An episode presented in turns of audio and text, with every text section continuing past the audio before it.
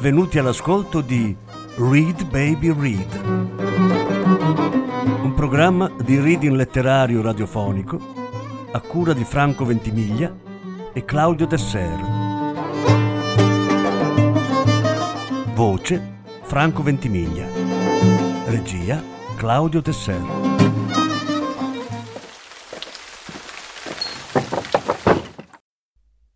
Patrick Modiano Sconosciute. Lettura in undici parti. Quinta parte.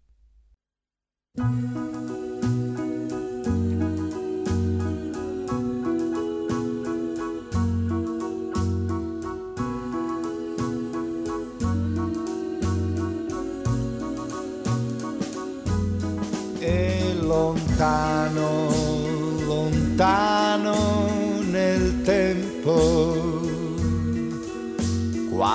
qualche cosa negli occhi di un altro ti farà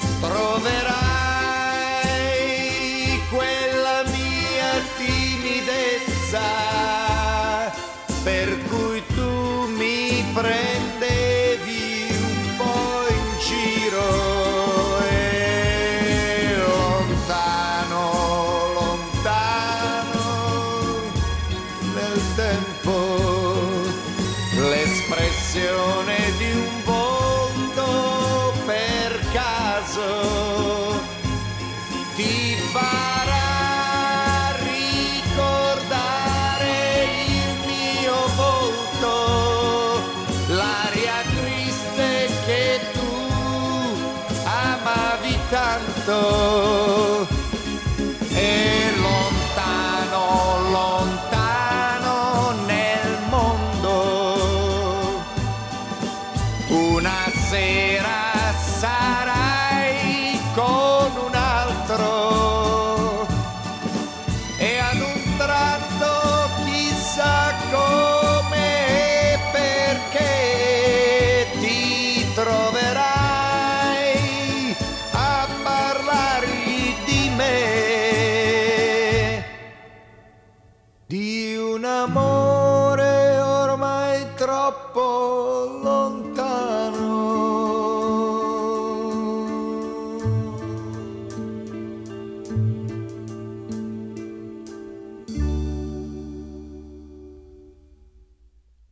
I pomeriggi e le sere di vacanza in cui mia zia mi lasciava libera, due volte alla settimana, prendevo la corriera a Prancy. La fermata era all'altezza del Platano Grande, ma dall'altra parte della strada, davanti alla chiesa. Che piacere fare il tragitto inverso rispetto a quello del collegio. Non scendevo fino al capolinea, scendevo al casinò. Incontravo Sylvie, la mia amica del collegio. Ci davamo appuntamento in un caffè che si chiamava Le Regan, sulla destra, dopo Rue du Paquier. Sylvie aveva due anni più di me, aveva lasciato il collegio dopo le vacanze di Natale e siccome sapeva scrivere a macchina, le avevano offerto un lavoretto in prefettura. D'estate dormivo a casa sua quando andavamo al cinema allo spettacolo delle 21. Mia zia era d'accordo, a patto che rientrassi a Vie du Lac la mattina dopo alle sette precise, in tempo per lavorare nelle ville. Era l'unica cosa che contava per lei. Ci ronzolavamo per le strade e nei negozi e andavamo alla spiaggia dei Marchisà. Al pomeriggio, verso le sei, bevevamo qualcosa seduti alle taverne, sotto i portici, oppure al caffè di Casino. La cosa più piacevole a quell'ora era sapere che la serata sarebbe andata avanti fino a mezzanotte. Alle taverne, nel tardo pomeriggio, c'era molta gente. Ragazze e ragazzi più vecchi di noi tornavano dallo sporting, ordinavano degli aperitivi, dei cocktail complicati.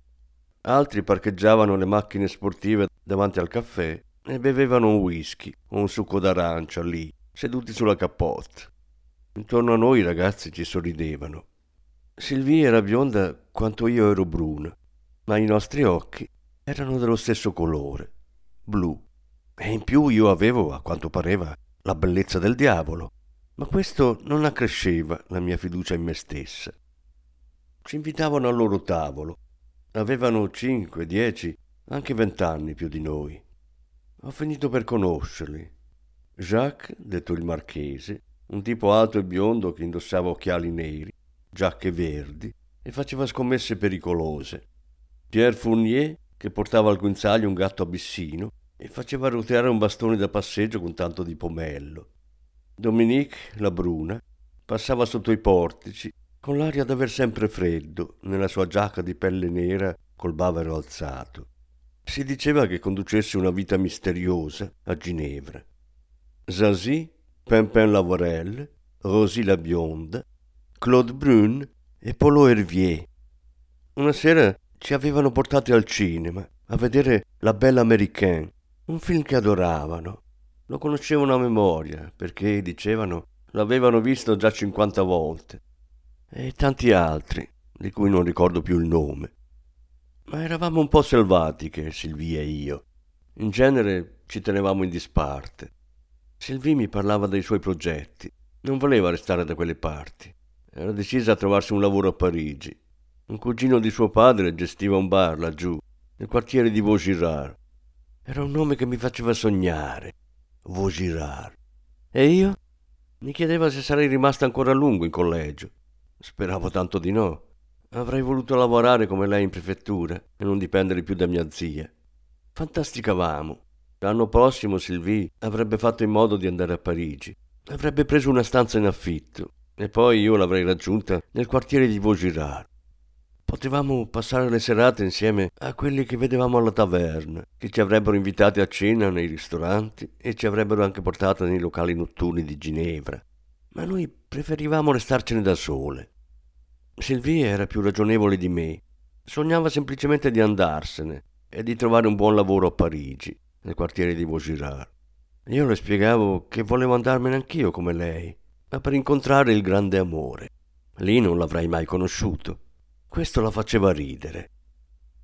Alle nove andavamo al cinema.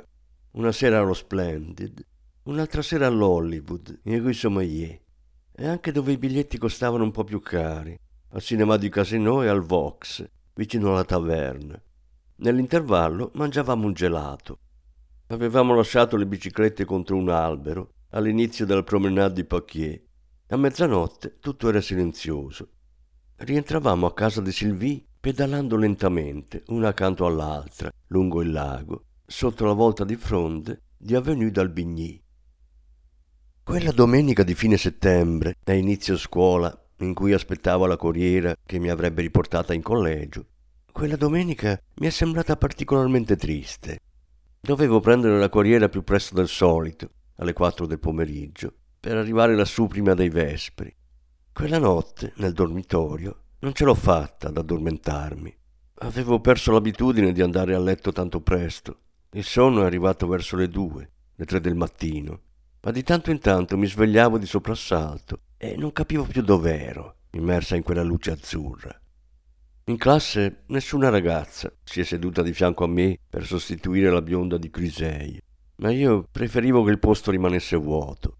Di nuovo tenevo in tasca il tubetto di Menoctal in quei due mesi di vacanza l'avevo nascosto in fondo a un cassetto a casa di mia zia. Adesso tutto ricominciava. È successa una cosa buffa.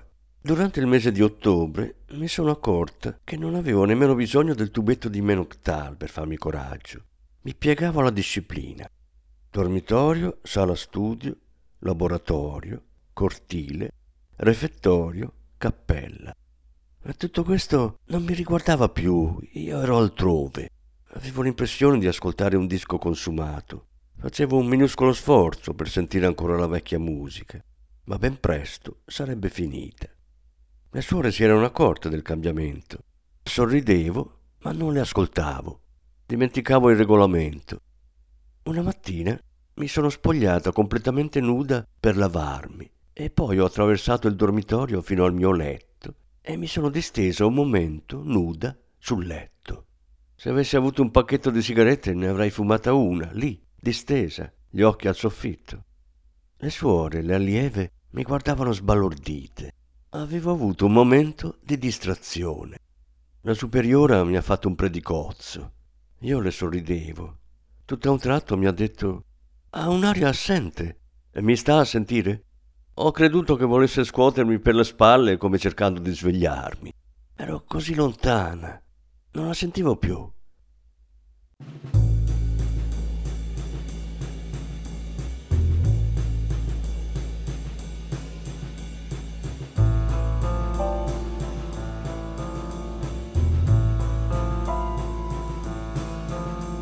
Où sont tous mes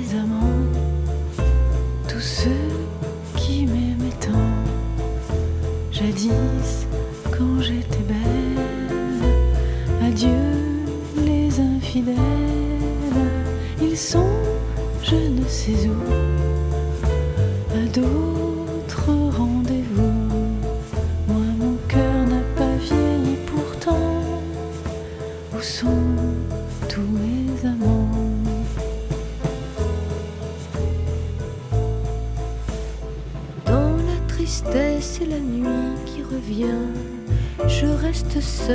sans soutien, sans ni l'entrave, mais sans amour, comme une épave, mon cœur est lourd.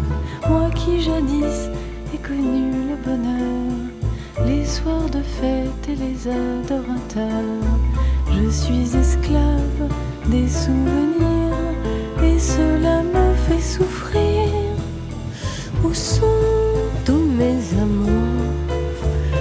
Ceux qui m'aimaient tant Jadis, quand j'étais belle, adieu les infidèles. Ils sont je ne sais où, à d'autres rendez-vous. Moi, mon cœur n'a pas vieilli pourtant. Où sont tous mes amants?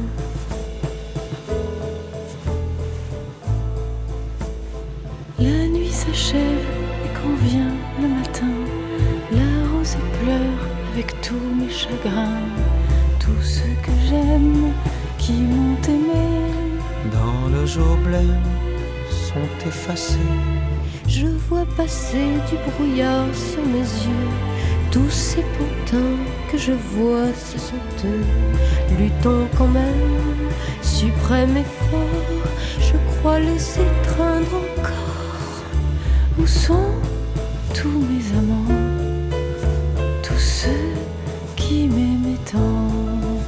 Jadis, quand j'étais belle. Adieu, les infidèles, ils sont je ne sais où, à d'autres rendez-vous. Moi mon cœur n'a pas vieilli pourtant. Où sont tous mes amants?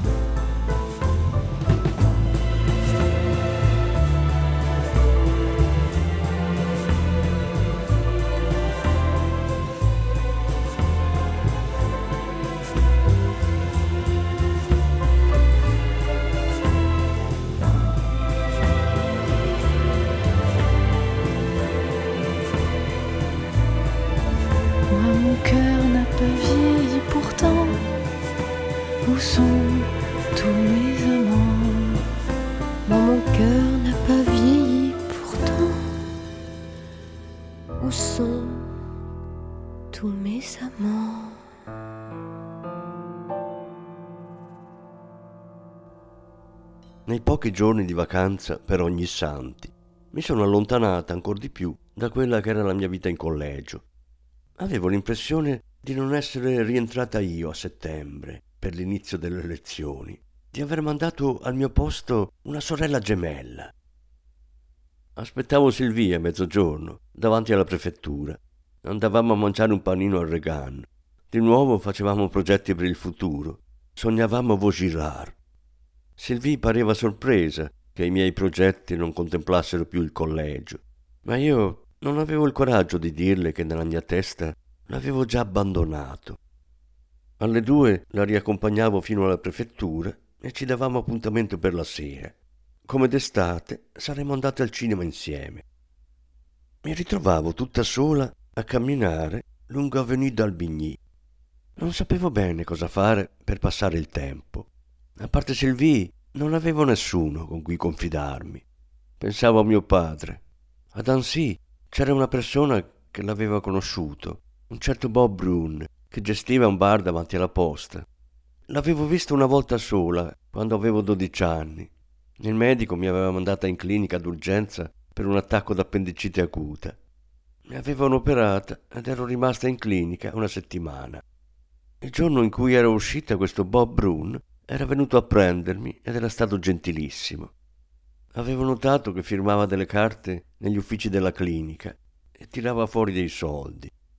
In seguito ho capito che mia madre e suo marito, per avarizia, avevano chiesto a Bob Brun di pagare la clinica. Avevo provato vergogna per loro e per me. Il venerdì pomeriggio ho risalito Rue Royale col cuore che batteva. Ho camminato un po' su e giù davanti alla posta, poi mi sono decisa. Era l'ora vuota del pomeriggio, non c'era nessuno nel bar, soltanto dietro il bancone quell'uomo che si chiamava Bob Brune. Un tipo tarchiato, con la faccia larga e i capelli rossi. Non era cambiato da quando io avevo dodici anni. Leggeva il giornale. Io mi sono avvicinata. Signorina? Aveva alzato la testa dal giornale. Mi ha guardata, ma sembrava che non mi vedesse. Gli ho detto: Sono la figlia di. Non riuscivo a pronunciare il nome di mio padre. Tutto a un tratto avevo paura che non se ne ricordasse più. Lui ha aggrottato le sopracciglia e questa volta mi ha guardata bene. Mi ha detto: La figlia di Lucien. Siamo rimasti per un momento a osservarci in silenzio. Ho pensato che sarei scoppiata in lacrime. Ma lui mi ha chiesto, come se fossi una semplice cliente, cosa vuole da bere? Ho ritrovato la calma. Lui ha versato due cognac, senza chiedere il mio parere. In Rue Royale la testa mi girava per via del cognac e di tutto quello che mi aveva detto su mio padre. Una testa calda. A vent'anni faceva il diavolo a quattro. Durante la guerra ha continuato. La macchia. Dopo non ha più saputo adattarsi. La vita tranquilla non era il suo genere. Un traffico d'oro alla frontiera svizzera. Le donne, i periodi di nera. Recitava sempre la stessa poesia. Je me souviens des jours anciens. E tuo padre, ogni volta che ci stringeva la mano, aveva l'abitudine di dire per scherzo sempre cinque dita. E poi c'è stato il periodo del garage alle Balmette, le parole si rincorrevano e io non ne sapevo molto di più, a parte il fatto che mio padre aveva camminato sulle mie stesse strade. Anche lui doveva aver preso qualcosa da bere alla taverna. Era andato al cinema Vox. Mi pareva, scendendo per Rue Royale, di camminare nella sua ombra. Mia madre e mia zia non mi avevano mai parlato di lui, come se volessero dimenticarlo, e per l'appunto lui fosse proprio una grande macchia d'ombra. E ora capivo che per loro io appartenevo a quell'ombra. Era per questo che mi dimostravano tanta indifferenza e mi lanciavano sempre quegli sguardi diffidenti. Non mi amavano, io anche non le amavo. Eravamo pari. Non mi ero accorta di camminare per Rue d'Albigny e di aver superato la prefettura. Proseguivo diritto davanti a me e aveva cominciato a piovere. Je me souviens des jours anciens. Dovrei impararla questa poesia. Il lunedì dopo i santi ci siamo dati appuntamento, Silvia e io, come al solito, a Regan. Volevo parlarle di mio padre, ma non trovavo le parole. Anche la sera prima, mentre camminavamo sulla promenade di Paquier e incontravamo tutta quella gente con il vestito della domenica, bambini e cani, Avevo voglia di confidarmi con lei, ma sono rimasto in silenzio a pensare che fra tutte quelle persone qualcuno aveva conosciuto mio padre. La sera siamo andati al cinema, ma io non riuscivo a seguire la vicenda del film. Dovevo tornare dalle suore e a questa prospettiva, per la prima volta, Mi veniva da ridere. Era come se mi costringessero a vestirmi con gli abiti di quando ero bambina. In tre giorni avevo l'impressione di essere invecchiata di dieci anni. Aspettavo la corriera davanti al platano, da sola. Era buio. Per tutto il giorno mi ero chiesta se avrebbe iniziato a nevicare. Gli stessi eventi, la neve, le vacanze dei santi, le foglie morte, gli acquazzoni di marzo, tornavano sempre nelle stesse date.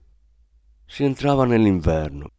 Avremmo avuto di nuovo freddo nei dormitori, tanto freddo che non ci saremmo più spogliate e non avremmo nemmeno avuto voglia di lavarci con l'acqua fredda.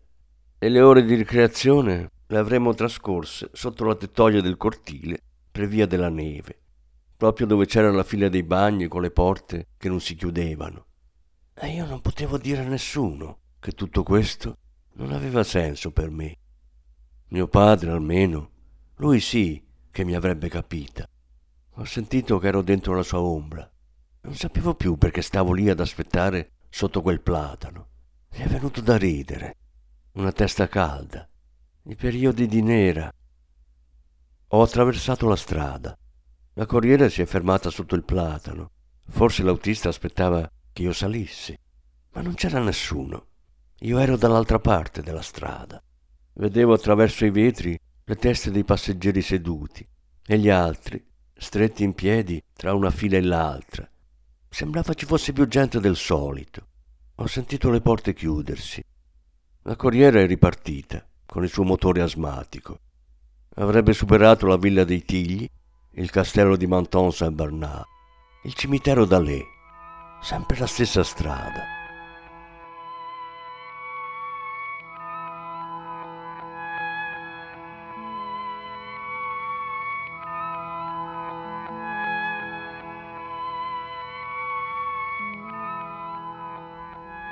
Preso l'altra corriera, quella per Annecy, che arrivava dalla parte opposta e si fermava davanti alla chiesa. C'erano solo tre passeggeri, tre tizi in uniforme. Dovevano rientrare in caserma, così come io sarei dovuta tornare in collegio. Parlavano forte e per un momento ho pensato che stessero per importunarmi. Quando la corriera ha superato la curva di Chavoir e ha imboccato il rettilineo lungo il lago, sono stata presa dal panico. Mi chiedevo cosa avrei potuto fare da Annecy. Non avevo denaro. Sono scesa alla fermata del casino. Nessuno. Dietro di me Avenue d'Albigny, deserta, sotto gli alberi che avevano perso le foglie. Nella luce pallida dei lampioni sembrava fuggire, sempre diritta, all'infinito. Il caffè di Casino era chiuso ma c'era una luce che brillava dietro la vetrata del primo piano. Sagome sedute intorno a un tavolo. Il club dove giocavano a bridge una volta alla settimana alcune signore delle ville in cui lavoravamo. Ancora una luce davanti al cinema. La fontana era chiusa, nemmeno un'automobile. Tutto taceva. A parte le sagome dietro la vetrata, sembrava non ci fossi che io in tutta la città. Provavo una sensazione di vuoto, il panico è tornato. Ero sola, non avevo più alcuna risorsa in quella città morta. Non osavo rifugiarmi da Sylvie. Dovevano esserci i suoi genitori. Mi avrebbero chiesto spiegazioni. Non volevo comprometterla. Magari sarei uscita da questo sogno, ma per ritrovarmi dove? Nel dormitorio del collegio? Ho percorso Rue Royale nella speranza di raggiungere nel suo bar Bob Brun, quello che aveva conosciuto mio padre. Gli avrei chiesto di aiutarmi. Camminavo in fretta, tentavo di respirare il più regolarmente possibile. Il panico non se ne andava. Rue de la Poste, il bar era chiuso. Percorrevo Rue Royale in senso inverso. I miei passi risuonavano sul marciapiede. Non era completamente buio. La vetrina della libreria era illuminata e anche l'ingresso dell'Hotel d'Angleterre. Sono arrivata al fondo di Rue di Paquier, all'altezza della taverna. Mi sono infilata sotto i portici.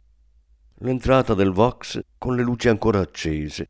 Una donna seduta dietro il vetro della cassa, dove si comprano i biglietti del cinema.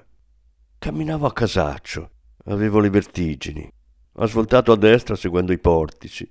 I miei passi risuonavano ancora più forte che in Rue Royale. Ho fatto dietro fronte. Sono passato un'altra volta davanti alla taverna. Ho guardato al di là del vetro. La sala era vuota, a parte tre persone in fondo in fondo a un tavolino. Ho riconosciuto la ragazza seduta sul divanetto. Gael, una bionda, mia vecchia compagna di classe alla scuola Sant'Anne. Già allora si truccava.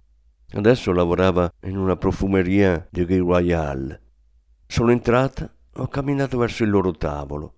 Gael e i due tizi mi fissavano allarmati.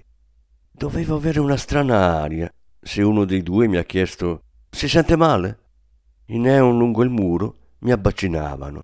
Non vedevo più bene le loro facce. Uno dei due che mi prendeva per il braccio e mi faceva sedere sul divanetto accanto a Gael. Un cognac, poi andrà meglio. Bevevo il cognac molto lentamente. È vero, andava meglio. Mi stavo abituando ai neon. Tutto tornava nitido intorno a me.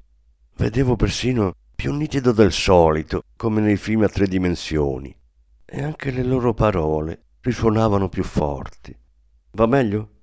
Mi sorrideva. Gael e l'altro anche mi sorridevano. Li avevo riconosciuti tutti e due.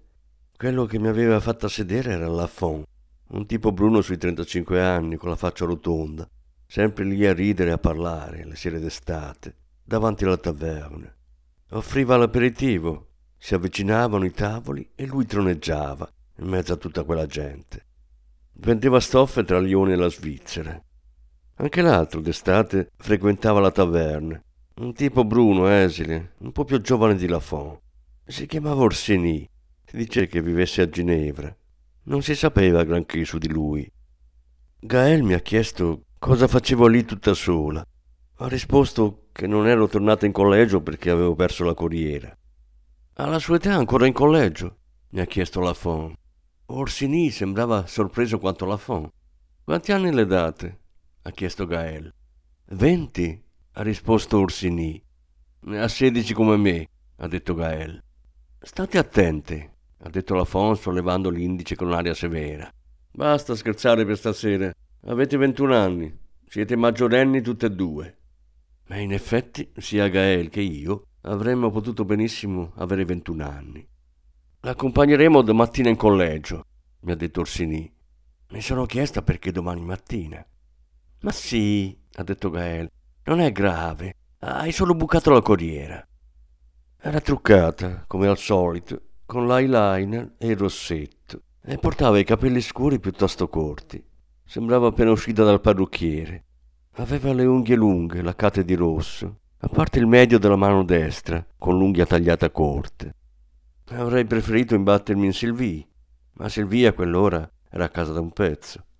Vieni a cena con noi? mi ha chiesto Ursini. Ero come intorpidita mi sono alzata e poi camminavo insieme a loro sotto i portici, come in sogno.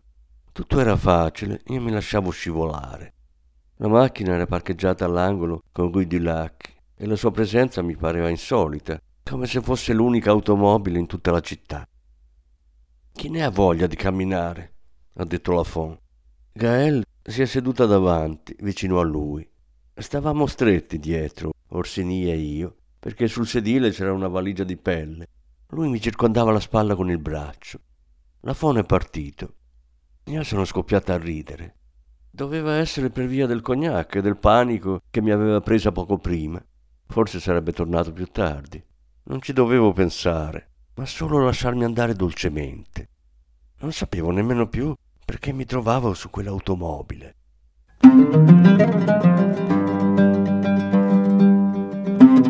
Avete ascoltato Read Baby Read, un programma di reading letterario radiofonico a cura di Franco Ventimiglia e Claudio Tesser.